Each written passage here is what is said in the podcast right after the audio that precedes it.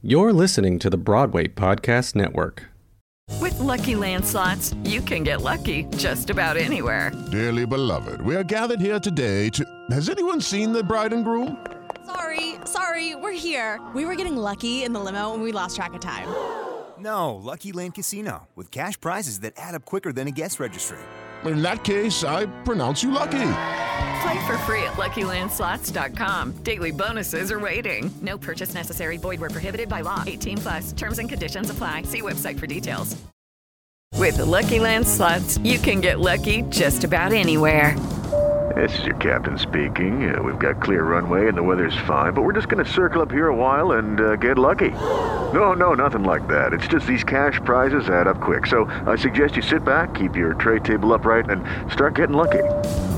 Play for free at LuckyLandSlots.com. Are you feeling lucky? No purchase necessary. Void where prohibited by law. 18 plus terms and conditions apply. See website for details. You're listening to episode number 78 of Living the Dream with Rory O'Malley. Audition side job, swimming upstream. Believe it or not, you're living the dream. Hello, dreamers. Rory O'Malley here, your host for Living the Dream. Thank you so much for listening. If you like the podcast, tell your friends, tell your mom, tell your dad, tell everyone, and write a review and rate us on iTunes if you can. My guest today is Josh Lamon, a buddy of mine who I've known for years. We did Little Miss Sunshine over at Second Stage off Broadway. He is just, he is sunshine. He is so much fun. He is a, just a funny guy on stage and just loving. You just want to give him hugs and and uh, I said this in the interview, but every time he walks in a room, it kind of lights up and everyone is happy he's there.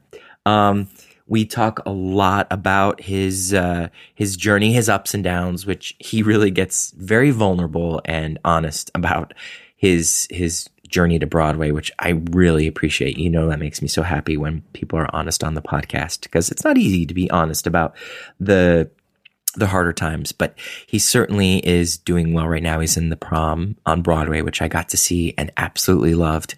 Go see the prom on Broadway. It is a theater lover's dream of a musical. Here's my conversation with Josh Lamon. Hi, Josh. Hi, Rory. How you doing? I'm doing great. How are you? I'm great. I'm so glad to be talking to you. You're one of my favorite people. Aw, you. You, you uh, are like honestly, you're just one of the funniest people on Broadway, and I am so glad that I got to be in a show with you, Little Miss Sunshine, at Second Stage because you made me laugh the entire process. You're, you're the guy when he walks through the room at the first day, everyone is like, "Yay, we're gonna have fun because Josh is here." oh, And that's so sweet. It's it's true. I know that you bring a lot of enthusiasm and um, laughter, and uh, you're just a good leader in a room. oh, wow. Well, thank you very much. I, I learned it all from you. um, right now, you're in a show called The Prom on Broadway, The prom! which by some miracle I had to go to New York for like 48 hours, and I got to see it. It is so so funny, so good. What is this? Sh- what has this show been like for you, and how long have you been involved with it? It's been a dream. Um, I started with it six and a half years ago. Oh my god, really? I know. Yeah, and uh, I was in the ensemble at the time. My big line was, "My son doesn't have to go to some homosexual prom." Ah. And um, Which is basically the whole play. So that was a big line. Yeah, exactly. um, and then when we were out of town with it in Atlanta, uh, they they decided to change some things around. They had a really incredible actor playing the role of Sheldon, but it was just like a I don't know, it was just a really shitty situation where he was like he just didn't fit into the world that that the other celebrities were in. Right. Celebrities being the people, the characters. Right. Um, and uh, so at the very, very last second, uh, they decided to bump me up into the part. And I've just been really lucky to have stayed with it ever since. That's amazing. That's yeah, a- it is amazing. It, it, the thing is, is that a lot of times people don't realize like you have to really commit to something for years to be there waiting in the wings, almost literally, for that moment when they're like, okay, you're in. This is this is you now. You know what we've been doing with this, so we're gonna need you to carry the ball in this part now. Yeah. Um, and it's it's exhilarating. It's also devastating because you're watching somebody that you know and that you've been working with kind of, you know, for lack of better terms, get the boot. And Right. that is awful to watch. Yeah. I, I mean, we're all actors and we all get it and we all see that happen all the time. And we've been on the other side of it. Yeah. And um so but then also there's an extra terrifying aspect to when you do take over. It feels like every day is an audition. Yeah. And um Isn't that just true for every day of our lives as actors, though? that is until you have the contract and then you're like, okay, so now I'm okay for a couple of months. right, right. Yeah. Um it's scary. It's scary when you are in a situation like that and someone's been disappointed. You're stepping into their place and you have to prove that all that drama was worth it. yeah, literally when Casey approached me about it, I was like, well, why don't you just cut the character? Like I'm I'm happy being out of the crosshairs in the ensemble and covering Brooks. Right. Right. and um you know but I, i'm very glad that things worked out that the way that they worked out and the other actor you know he's fine he does movies all the time and Right. He's doing great but um you, Usually know it was like still bittersweet When something like that happens, it usually is for a reason and he'll go on and do something really exciting and cool. But Yeah. I, I mean, I think it's it's such a great part because it's the publicist for these these narcissistic, out of control, egomaniac actors. You're like the gasoline on the fire. You're like making their their egos go even more out of control. Um, it's such a important role, so I see why it needed to be there because you kind of you're the reason that you're like, okay, let's go to this town and and uh, this is how Yeah. we make the most publicity, the big make the biggest stink. Um, but you for six and a half years, how Yeah. many times? How many times did you work on like readings or? oh god um i mean we've had so many readings we had two labs the out of town and also like to touch on having to you know be with a show for a long time Yeah, It was also a scary decision. I, you know, I, I had to leave Finding Neverland to go do it, really. and um, you know, it's it was hard because I knew that Neverland was going to close at some point. They hadn't announced closing yet, Right, but you know, you you just see it happening before it does usually. right, And so I knew that like it was going to be saying goodbye to that forever. It was going to be saying goodbye to like a really fierce paycheck yeah, and all in the risk of like I love this show, I believe in this show, and I really hope hope other people see the see it the way that I do. right. Well, this this show, The Prom, really feels like I was trying to describe it to you backstage, and I don't know if I'm if I'm doing it justice, but it it, it feels like it's one for us. For the for, Yeah. for basically for me and you and for everyone who listens to this podcast because it is really like there's a lot of insider jokes of, Mhm. of Broadway that people are just howling and going crazy for. But then there's also the storyline of the high school where you have a, a, a, a young lesbian who wants to bring her girlfriend to the prom, and this high school in Indiana, which is where my husband's from, um, i- i- they don't let her come bring bring her girlfriend to the prom, or they don't want her to, so they just cancel the prom. That's kind of where it starts. So Yeah. there's, there's two plot lines really about narcissistic actors, uh, like myself, and and then there's and then there's this amazing social uh, commentary about where we are in in high schools right now. So I think it, there's something for everyone. Yeah, and that's actually what I really love about it. I love the representation. Um, it has been, you know, a goal of mine to try to get every LGBTQ kid in the tri-state area, if not the world, to the show to see the show. I love that. and to see that they're not alone, to see that there's a community that loves them, there are other people that love them outside of their community, and in their community, wherever they are, there is hope. Right. people do change. that that was my favorite part of the show. There's huge, huge laughs all throughout. Everyone in it. It basically it's the greatest musical comedians of Broadway on a stage. That is, Yeah. I mean, it's so so funny.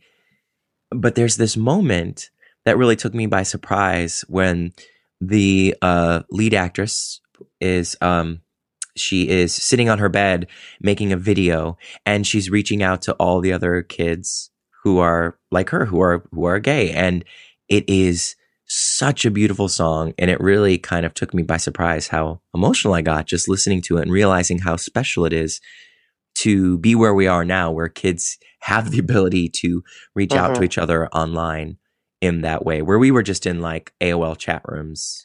Even then, like, uh, I mean, I went through a huge born again phase in high school where I You would did. pray to to be, you know, quote unquote normal, wow. where I would pray that there would be one other person that was like me. wow And then, of course, a few years later, there was like AOL chat rooms, and I was like, "Oh my god, there's a whole world out there, and there's also leather and like whatever, you know, other stuff that you find online yeah in those chat rooms." yeah But uh, you know, I'm very grateful that we're in a place now where, pardon me, you don't need an AOL chat room right to know that you're not alone. Yeah.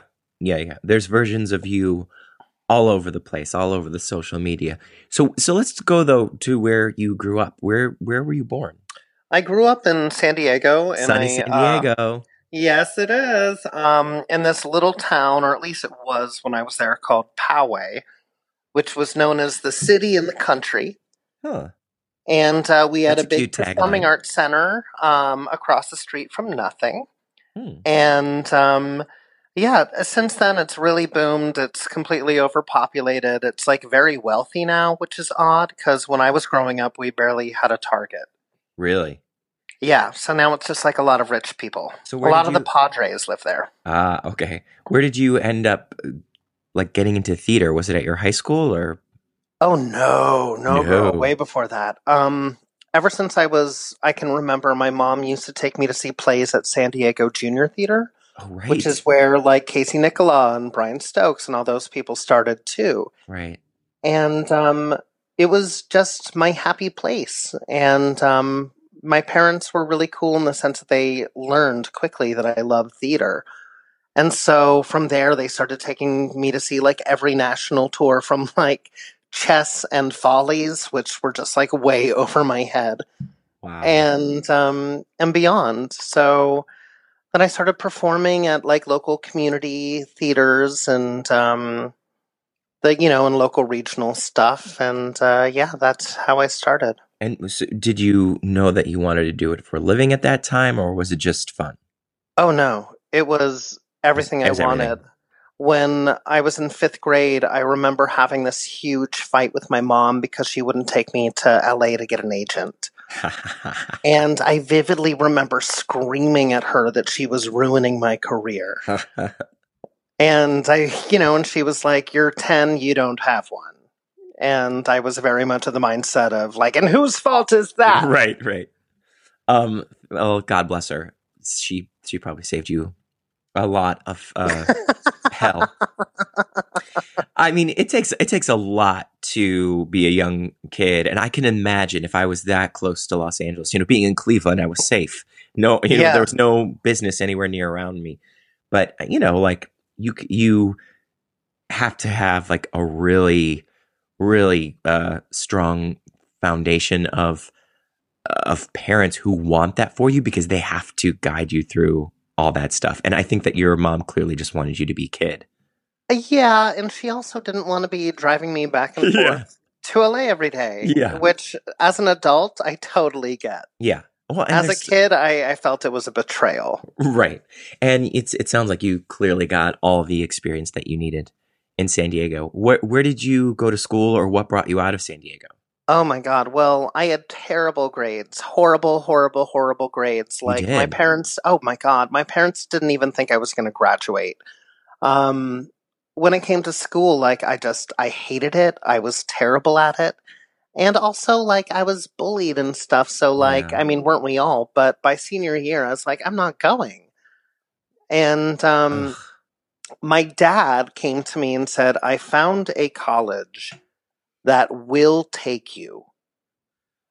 And I was like, tell me more. and it was the University of the Arts in Philadelphia. Right. And sure enough, they absolutely took me. Um, it was the only place I applied to.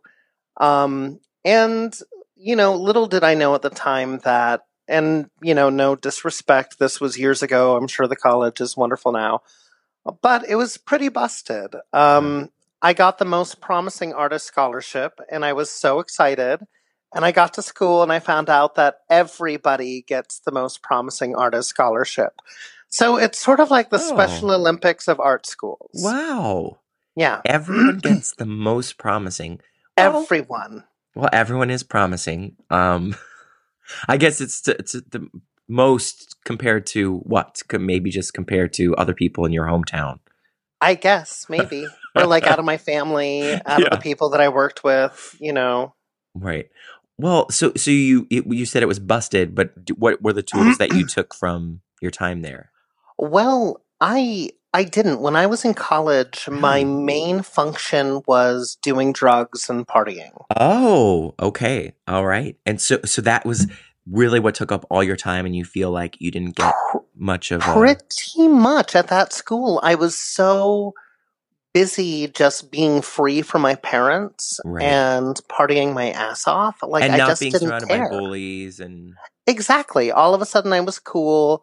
All of a sudden, you know, like, you know, I was doing what I loved. Theater was always sort of easy for me. Keep in mind, was I very good? No, I was not. But um, I ended up learning the hard way. And um, I dropped out of school halfway through sophomore year.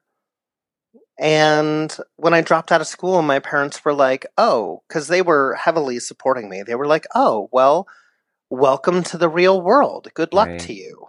right. And, um, you know, next thing you know, like I made a lot of terrible, terrible decisions. I think I've talked to you about all this. Like, um, Sure. I, you know, I definitely was in an abusive relationship with another druggie, and we lived in this dilapidated crack house in South Philadelphia. I worked at fire. I worked at Starbucks, and then eventually was fired. And um, then I became a phone sex operator. I do know this part of your bio. Yeah. So, like, I did not make things easy for myself. Right. And, you know, to make a long story short, the way I got out of that was Media Theater was doing Jekyll and Hyde with Andy Karl. And Andy Karl to the rescue. Andy Karl to the rescue. and, you know, I didn't know anything at the time. I just went up there and auditioned. Uh-huh. And next thing you know, they were calling and being like, hey, well, we have an extra equity card. Do you want it? Wow. And I was like, yeah, yeah, I do want that equity card. And literally, it saved my life. Like, I did almost every show in their season that year.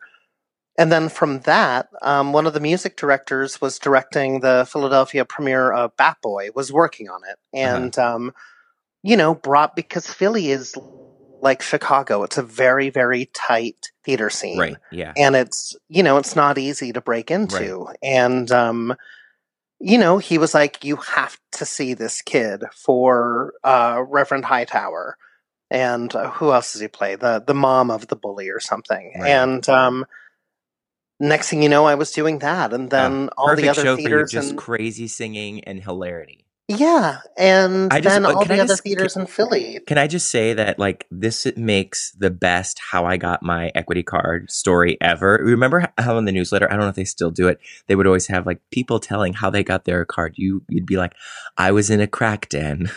Well it came from up high. This is okay. I don't know if this is like if we should air this part, but the truth is, my resume that I gave to media theater was Uh-huh. complete fiction. Oh, really? It Like- was complete nonsense. Well, I mean, nobody. Uh, let, let's be honest here. People look at a resume and they're like, okay, somebody else has trusted them before, but they're not going to give you the job based on what you did. It's on what you do in the room. So I, I think that's fine. Yes, but you know, it was very. You're saying ballsy. your your career's built on lies. Uh, basically like I even put. I didn't know that Philadelphia Theater Company existed, Uh-huh. and I was like, "Oh, that sounds like the name of a theater company." Oh my god. And like, uh, you know, I listen. Like, I'm I'm shocked that they didn't take a look at that resume and say, "Um, none of this is true." Oh. And then God. to like add to that, they had a local auditioner, you know, form to fill out.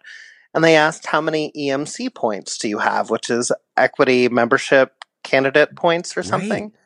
I had no idea what that meant. I had no idea what that was. And so I put something like 150. Oh my god.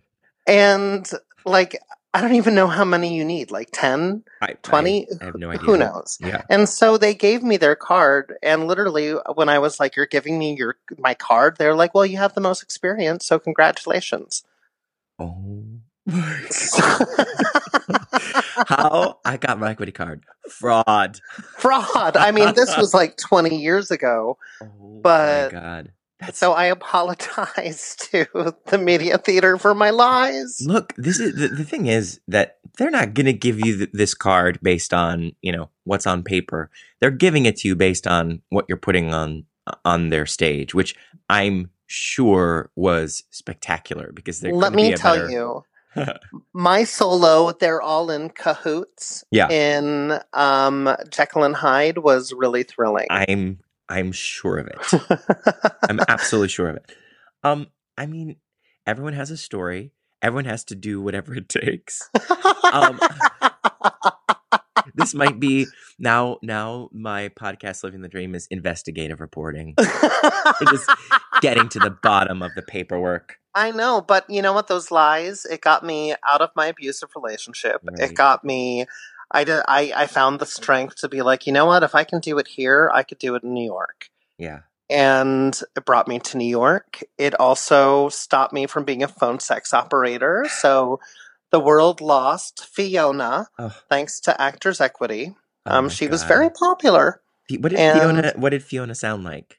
Did she have any? Yeah. Hi. This is Fiona. Who's this? Oh, Oh, hi, Rory. Oh my gosh. hi, I love Fiona. that I name. forgot about you.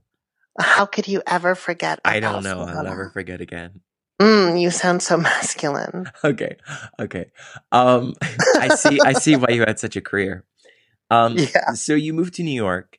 Uh-huh. You you're trying the city.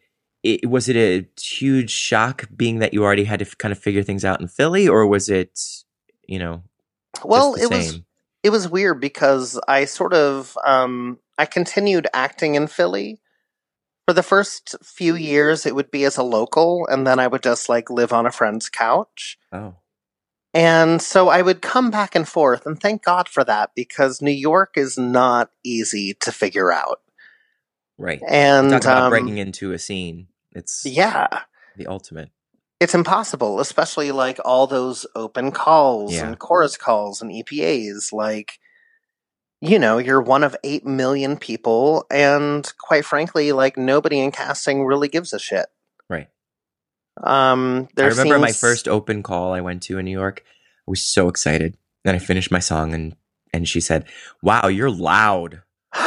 what was that for? Um, I'm sure it was one of many hairspray auditions. Okay. I thought you had to be loud. I am loud.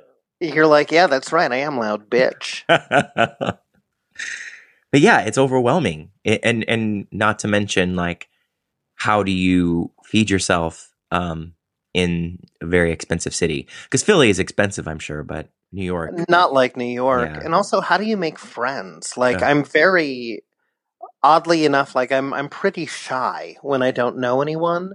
Huh. And so when you're in New York, like I just sort of hid in my apartment for the first six months. Yeah. And you didn't know anyone.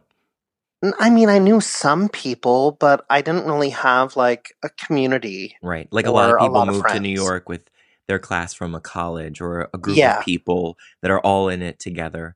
And Yeah, and like, also- "Uh, Yeah, well, also like because I dropped out of school, like when I did that, a lot of my classmates I felt, and maybe this was just me projecting, but I felt like they kind of thought I was a loser, Mhm. if that makes sense.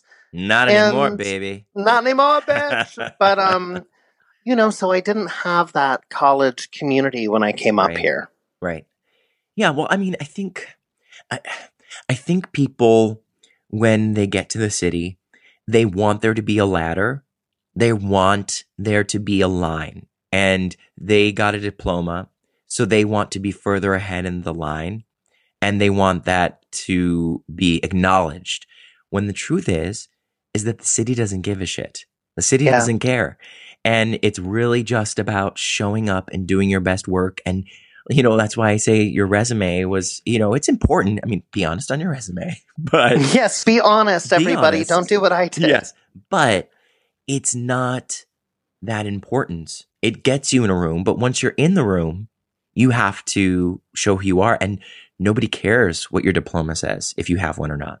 And I think that when you have one, you know, and so, and and you know, I can say it as somebody who paid a lot of money to go to a, a really nice school and finished. There were people who didn't go at all. That I was like, well, damn it, you know, like Yeah. what I got all this debt, you know, and what am I gonna, you know, how can I justify that? And and it's I think in your early twenties, it's a lot about justifying your early decisions in adulthood and Yeah. and and trying to and and really you kind of like try to make other people feel bad um or kind of put them in a place like they're not as in in in, the same place as you so i can imagine that those folks were doing that to you and it wasn't all just in your head Maybe. Um, maybe. but, But, i think it's out of you know just fear of on their own part yeah, but luckily, you know, like I, I started working a lot regionally and I was able to make friends that way. And that's Yeah. also how I learned as a performer. And I was like, oh, you know what? Education really does matter. Hmm. But I need, like, I was a big member of Craig Carnelia's class. oh um, for a long time. And, you know, I, I really believe in taking classes as much as you can, even to this day. It's like, oh, that's something I've never tried before. Let's take a class. isn't it it's funny because a lot of people who are not into education early on have such a switch at when they like really figure out what they love or or find the right class and they have such a love of it because it's hard for me to go to classes I, when i do when i finally get myself into one or do something like that i love it but i was I, I left college at 22 and was like, I don't want anyone to tell me what to do ever again. You know? so it, it's kind of nice though because you have you you have the ability uh, of expe- to, to bring experience with you into a classroom and that Yeah. really kind of changes you as a student yeah, totally. so what was your first moment in new york where you were like oh maybe this is gonna work out Whew. I mean, I, I had a number of those moments, but they never led to a job. Huh which was odd. I remember, um, like my first big cattle call was for networks. For they were doing a bunch of non-act tours. I think um, it was like Cabaret and Cinderella. They were looking for, and I went in and I remember um, I sang the song "Bigger Is Better" from When Pigs Fly, and I was just this like little little like a butterball of a twenty-one-year-old. you were 21 you were 21 About 21, yeah. Wow. And um, the director, after I finished, was like, I want you to know that there's nothing like we don't have anything for you in this in this season, but you keep doing what you're doing because things are going to be just fine for you. wow And I remember being like in tears. Like that was the validation that I needed in that moment. And uh, there were a lot of moments like that where it was like you're just way too young. Or my first, uh, my first big callback or whatever was for the national tour of Urinetown. yeah I had no idea what I was doing. I did 16 bars at the chorus call. They brought me back in. It was uh, Laura Stanczyk was casting at Binder's office at the time. okay And so I did my 16 bars and she said, okay. "Do you have the rest of the song?" And I was like, "Um, uh, okay, okay, let me try it." And I didn't know the words, and she stopped me and she was like, "Are you really nervous right now?" And I was like, "Yes." She was like, "That's okay. Why don't we take a breath and just start on one of the sides?" And she was so gentle and caring with me. I knew that there was no way in hell that I was gonna, you know, get another callback or have her even see me again. But that she took her time and recognized that I was just some kid that was way out of their league. And, um, you know, that kindness gave me courage to learn how to do better and to keep going. Wow.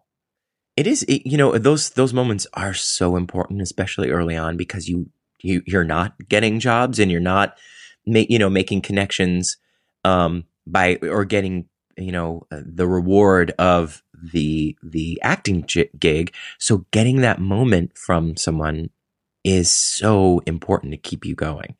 Yeah. If you don't have that, if you don't, if you don't have that, and sometimes you don't, you know, like sometimes you know people don't have time to be kind in that moment or take take that time in the audition room.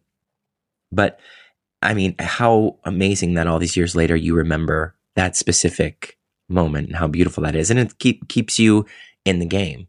Oh yeah. Well, I mean, I'm I'm very grateful. She cast me in a show at Signature a couple years ago, and when she came to see the show, I was like, "You're not going to remember this." Oh, But I told her the whole story, and we just like cried and hugged each other. You know. oh, that's so sweet. I'm so glad you got to tell her about it. Me too. She's a gem. I mean, it, it, a lot of people in casting they have to break so many hearts, and then when they do make things and dreams come true, they don't really get to celebrate in it in the way that everybody else does. You know, like Yeah. some people, some people in casting have changed my life, and I have, you know, I've sent them an email and maybe a gift, but I don't get to be in the rehearsal room, or you know, maybe I see them on opening night.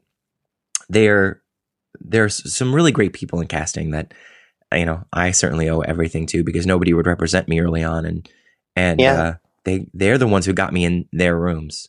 Um, that's awesome. So you had so when did the first time I met you was when you were in the tribe. Was that early on in in your success, or had you been on Broadway before? No, I did the national tour of Wicked in like Oh. 2005 ish. Okay. And um, then, like, it, I got hair in 2009. So, you know, I didn't really work uh, production contracts for about four years. And even with hair, like, I was on my way out of the business. That final callback just took it out of me. I called my agent at the time and left him this voicemail about how, like, that's it. I'm leaving the business. I can't do this anymore. It's just too hard. And he called me the next morning and was like, Well, hang in there a little bit longer because you're going to be doing hair. Wow. So that was also like a huge game changer. Can I ask what was it? What was it that at that moment was it the audition itself, or was it just where you were mentally with New York? Um, it was it was all of it. Um, Wicked really put me in a bad place. Um, and then after that, like I had all these close calls, and um, I was working regionally a lot, which is wonderful. But there's only so long that you can really live out of a suitcase and not make much money. Right. And um, the final callback for hair lasted about five hours. It Really? was super intense. Was it like a group of people you having to live It- like a tribe?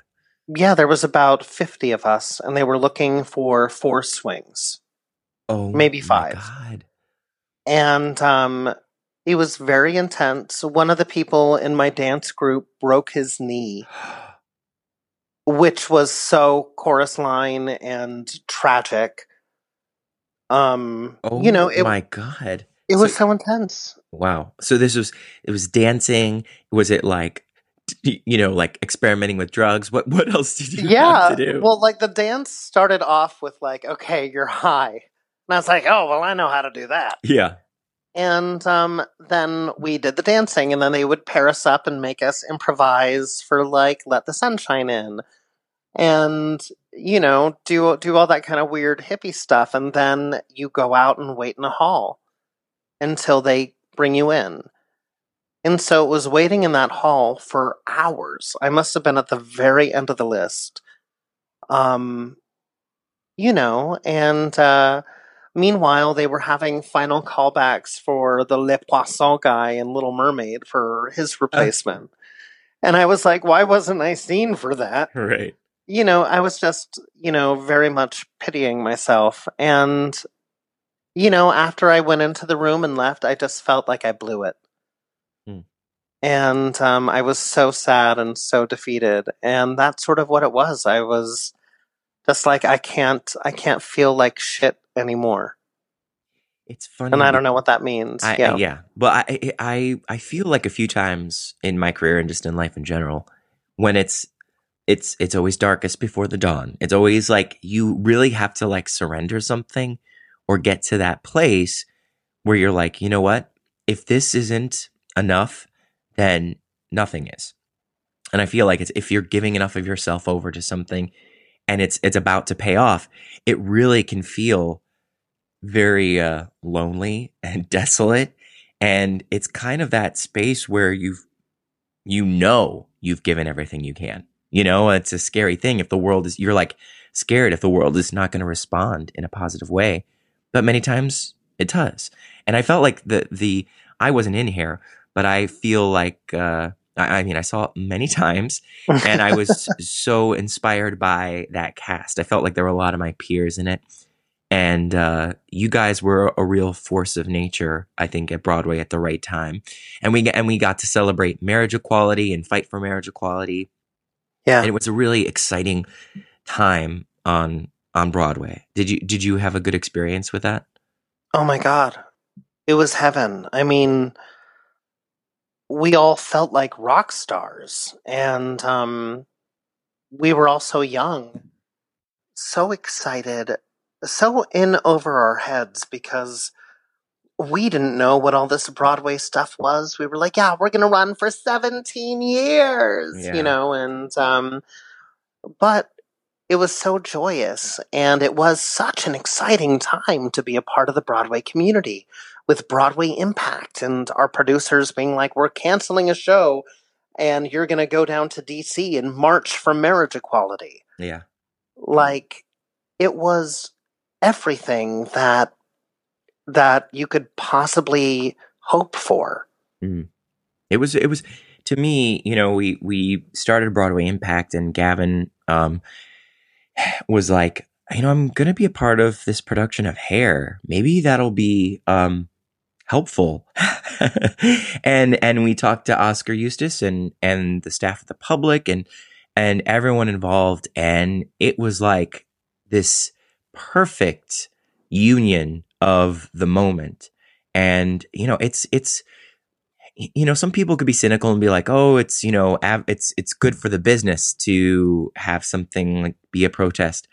But no one realizes how far they went to cancel shows to to get trips down to DC to take an entire cast there. I mean this is a really really above and beyond just Yeah. some something for publicity this was this was understanding that art has a place in in social change and uh you know i really do think that the movement of of marriage for marriage equality especially in the state of new york really got a huge boost by the cast of hair and what Thank an you. what's what an awesome thing to get to say that your show which was phenomenal on stage also had such a important important uh accomplishment in real life. Thank you. I I feel that way too, and it's funny because in hindsight, you know, back at during the time, I it never felt like it was being like this was for press. Right. Because and granted in hindsight i'm sure it did help with press but i also feel like there's nothing wrong with that Uh-huh. and um but at the time the intentions were all marriage equality all the time Absolutely. Oh no, and especially for for the cast, everyone was just so gung ho about it. And you know, I mean, I this is the thing is that I've seen other casts in other situations who care about an issue, but with eight shows a week, you're you know like I care, but do I care enough to give up my day off? Do I care Yeah. enough to to give that this much more effort when I'm just struggling to get it out these shows eight times a week? And there was just such a tremendous amount of enthusiasm, uh, and it really was because of the issue because it was so important to people in the community, and you guys were l- literal rock stars. Everyone in Oh. that cast was so so important to Thanks. everything that was going on at that time. So when when that show finished up, were you you had said you guys all thought it was going to run forever, which it was such a tremendous success, but every show ends. Was Oh, it a yes. surprise or was there Um, it was my first experience with watching a show close. Right. And um I remember all of us like running down stage being like, This is the dawning of oh shit, no one's in the balcony. right? Oh shit, no one's in the orchestra. Save your checks. You know, like yeah. and that's when you're like, oh shit, the the ship is sinking, and um, so you know, and my immediate reaction was like, hey, Oskar, is there going to be a tour? Right. and so, and there was. So I took it out on the road and had the time of my life with it there. Ugh, I can't even imagine Hair on the Road must have been so much fun. It was. I mean, it was also a lot. Like eight Yeah. show weeks are a lot. Yeah. But when your day off is on a bus, yeah. oh Lord Jesus. Yeah. And um, you know, we were all very close, but also like when you live in a tour bubble, you've toured like Mm. it's very much it's it's like living in a reality that is not reality. Yeah. And you get so close and so like, you know, Well, especially in that cast, you're all getting everyone's getting naked and having to live on stage as like this tribe, this this group of one entity. You know, it's very much a show where everyone's in their face. It's different for me. Like I toured with Hamilton, I never saw another human being on stage except you know for like 20 seconds. So it's a very it was it was different, but you guys really had to be close on stage and off. Yeah, and um, you know, you also learn how to how to work with people when all of a sudden you don't love each other as much as you do on Right. stage. Right.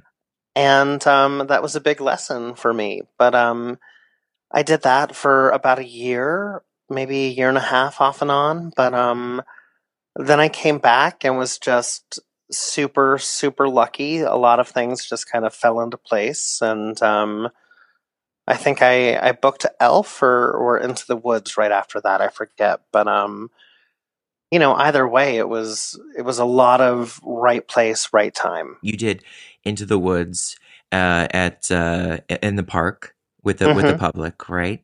Yeah. that, that was a wonderful production. I saw that. I Oh, love that. thank you. With, That with was a dream. Adams. Do you know? I, I my husband Gerald just told me about this. I haven't seen it yet, but there's an interview.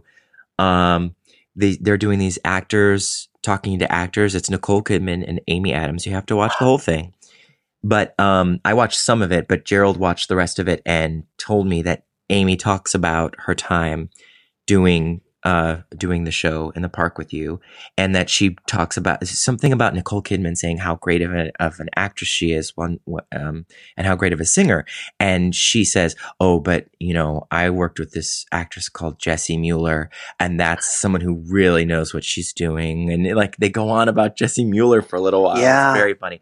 But that experience must have been pretty wild to be working with a you know Oscar nominated movie star and you had Donna Murphy and it was it was a very quick experience right I mean you guys had to put the show together and put it in the park pretty quickly Well, it I guess it was quick though. It felt like a lifetime. oh yeah Um, it was super intense. Everything that could go wrong totally went wrong. really Oh my god, we lost all of our tech because it was it was uh we were having like storms every night, lightning Right. storms. And when there's lightning, you can't be Be outside. yeah So by the time that we had our first preview, which was a disaster, um, we hadn't teched the show. We hadn't even done like a run of Act One. wow So, and you know, like people there is no worse enemy than a Sondheim fan scorned. yes. This And true. though we did find our footing and we definitely found our rhythm and the show got to be in the beautiful place that it was, you know, it was it was rough getting there. Yeah. And um you know, it's odd how like a lot of the a lot of the theater fans would just like walk up to you and tell you their opinion. you know, I mean, well, Into the Woods especially is kind of like uh, musical theater gospel to a lot Yeah. of people, and um, you know, we talk a lot about social media, and um, you know, there's there's before there was social media, there were chat rooms which are still alive and well. Um, what do you think the effect of social media and and and chat rooms and and the, and the ability for uh the theater community to kind of uh cannibalize itself or Yeah. to you know like what do you what do you think the effect of that is on the on theater Well, you know, I think that this isn't just theater, it's with all forms of entertainment. People Mhm. go online and they can say whatever they want, they can do whatever they want. right As far as the chat boards, I will not go near them. I would rather bathe my mother than go to the chat boards just because, like, you're not you might find one or two good things but you're you're asking to be insulted. It's like playing jumanji. Um now as far as social media goes my experience has been very positive. I find that the broadway community does not tolerate shit talk. Right. Especially online. Like it's one thing if you're with your boo and you're at home and you guys are talking about your opinions, that's totally fine. But when you bring it to the internet, it's just not tolerated. right Um and so that has been my experience. And also nobody cares more about the Broadway community than the community. right And we stand up for each other. We love each other, we applaud each other, and we also acknowledge that this is not easy. right whether you're in Hamilton or whether you're in Rebecca. Like, this is not easy. yeah And we're all people. and You know, we, we deserve better. Yeah, I, I think also because of, you know, just in the way that you talked about being bullied in high school and then finding theater and finding a place that like made you feel safe and and there there were people like you. That's why ninety nine percent of us get into theater is because we've found each other. We found a community to support each other. So when there's negativity like that, or when there's bullying, or or just like just sadness online Yeah. everyone kind of like what what are you doing that's not why we do this you know we, Yeah. we do this to support each other and obviously you, we can have our opinions and and critique art but there's a difference between critiquing something and trying to tear someone down personally online or doing something anonymously because even you know you're too ashamed to say it coming from your own mouth Yeah. Um, you know, it's, uh, I feel like, especially young people don't really realize how dangerous social media can be. right in the sense of like, oh, you shouldn't have tweeted that because anybody that is this part of this show or whatever, they will see it and your name will be brought up. right You know, like you, you just you have to be careful.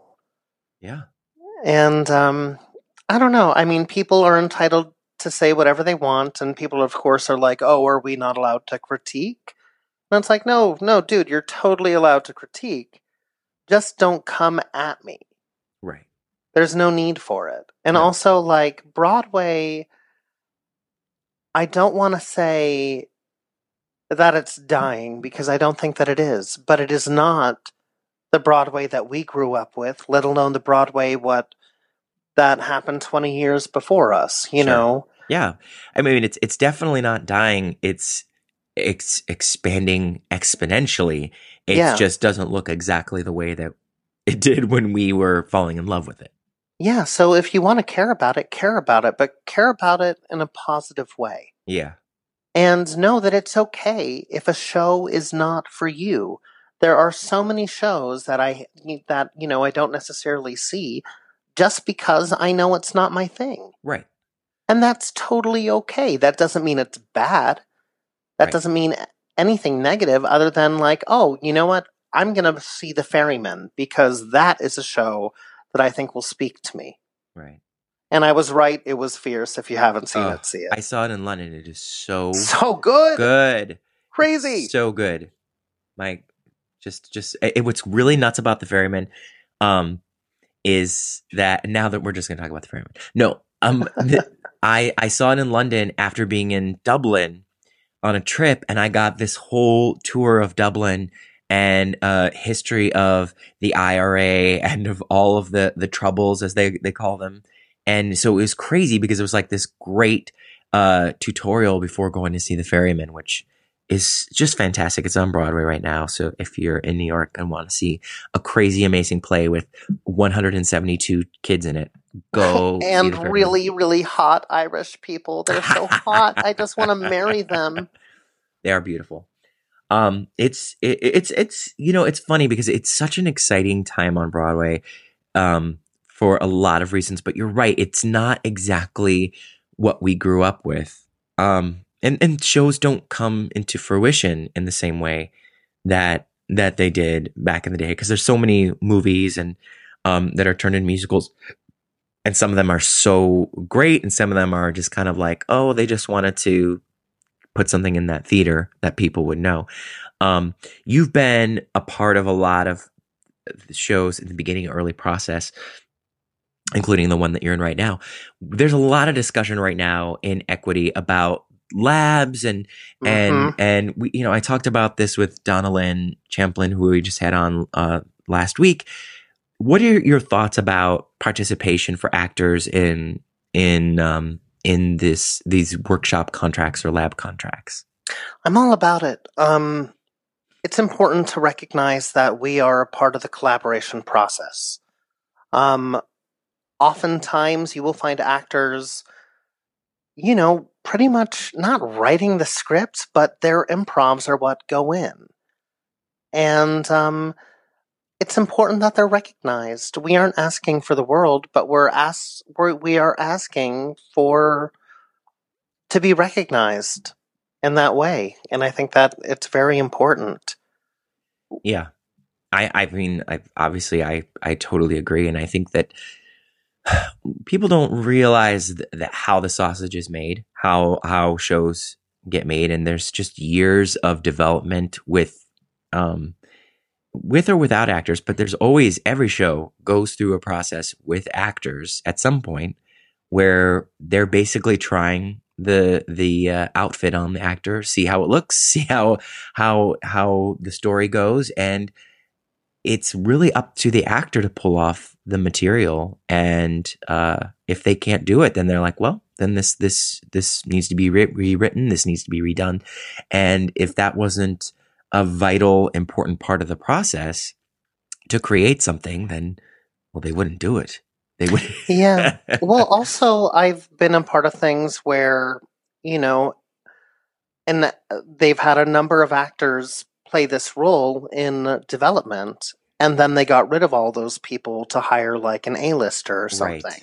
right Meanwhile, the script is made up of everything that those actors did. yeah So, you know, there's no compensation. I know. And and that's the thing is that for for me, it's not about the people who get to open the show on Broadway.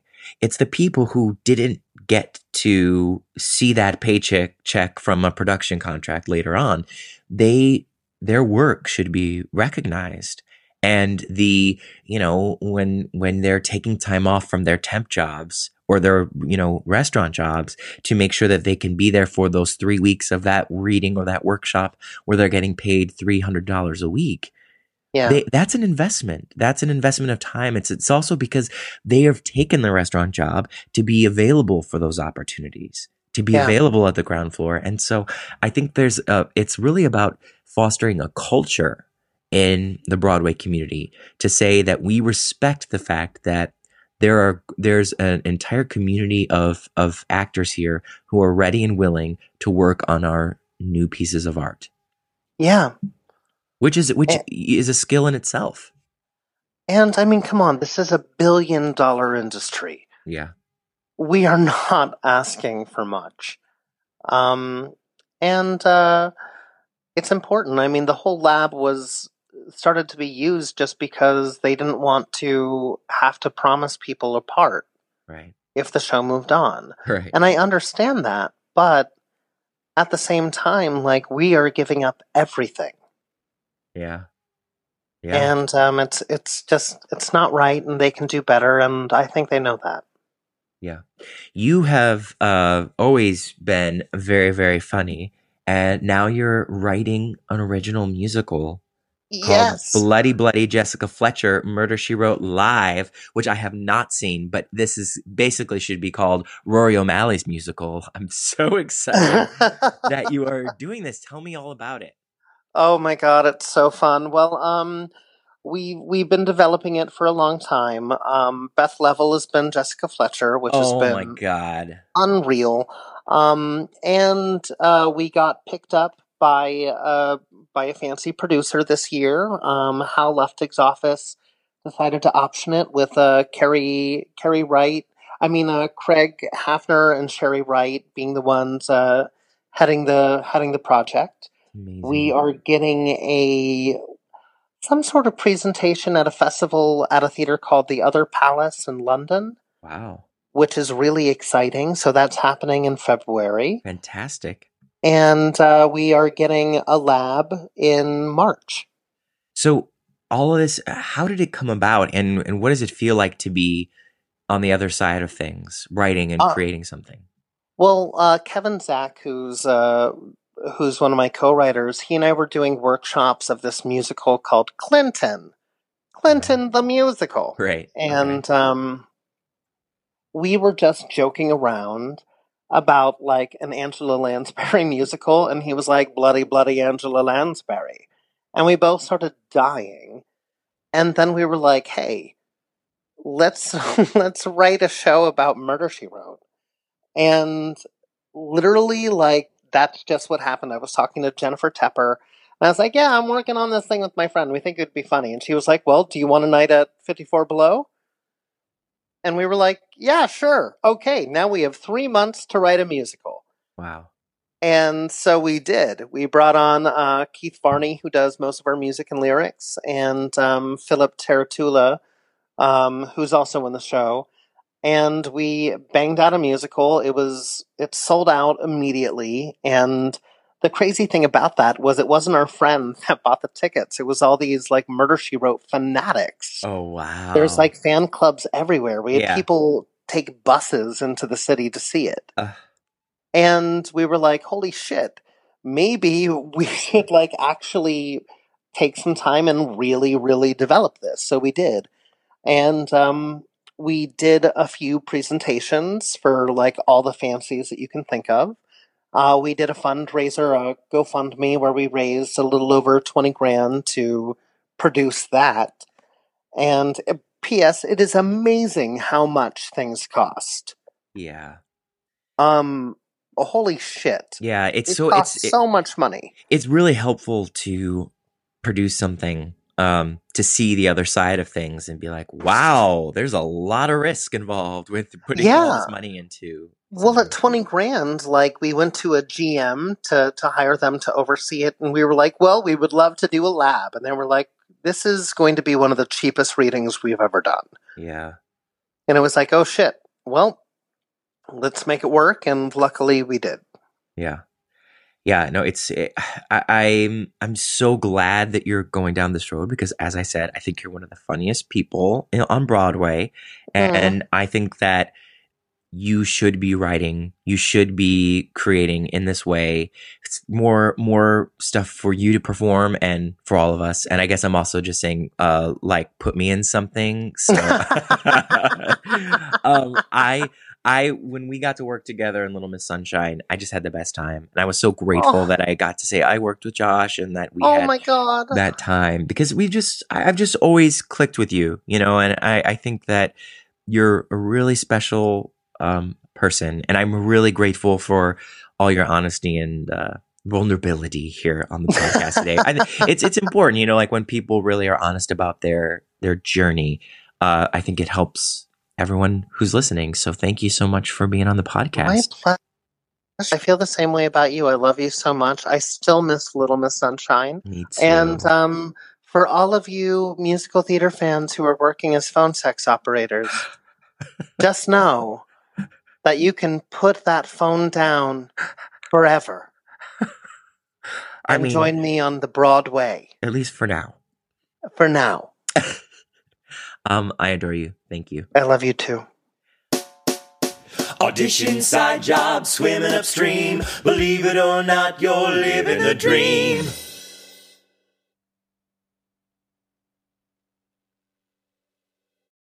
Hey, it's Leslie Odom Jr. here on the Broadway Podcast Network to tell you about the Rise Theater Directory, a program of Maestra Music. Rise is a national online resource designed to connect and empower backstage and administrative and creative theater professionals from underrepresented backgrounds. If you work or aspire to work in the theater community, this can help you find your next project. And if you hire theater professionals, search the Rise Theater Directory to find your next team. Create your profile now and get more information by visiting risetheatre.org. That's theater with an R E R I S E T H E A T R E dot org because only together we rise. Okay, round two. Name something that's not boring. Laundry? Ooh, a book club. Computer solitaire, huh? Ah, sorry, we were looking for Chumba Casino. That's right. ChumbaCasino.com has over 100 casino style games. Join today and play for free for your chance to redeem some serious prizes. ChumbaCasino.com. No purchase necessary. Full prohibited by law. 18 plus terms and conditions apply. See website for details.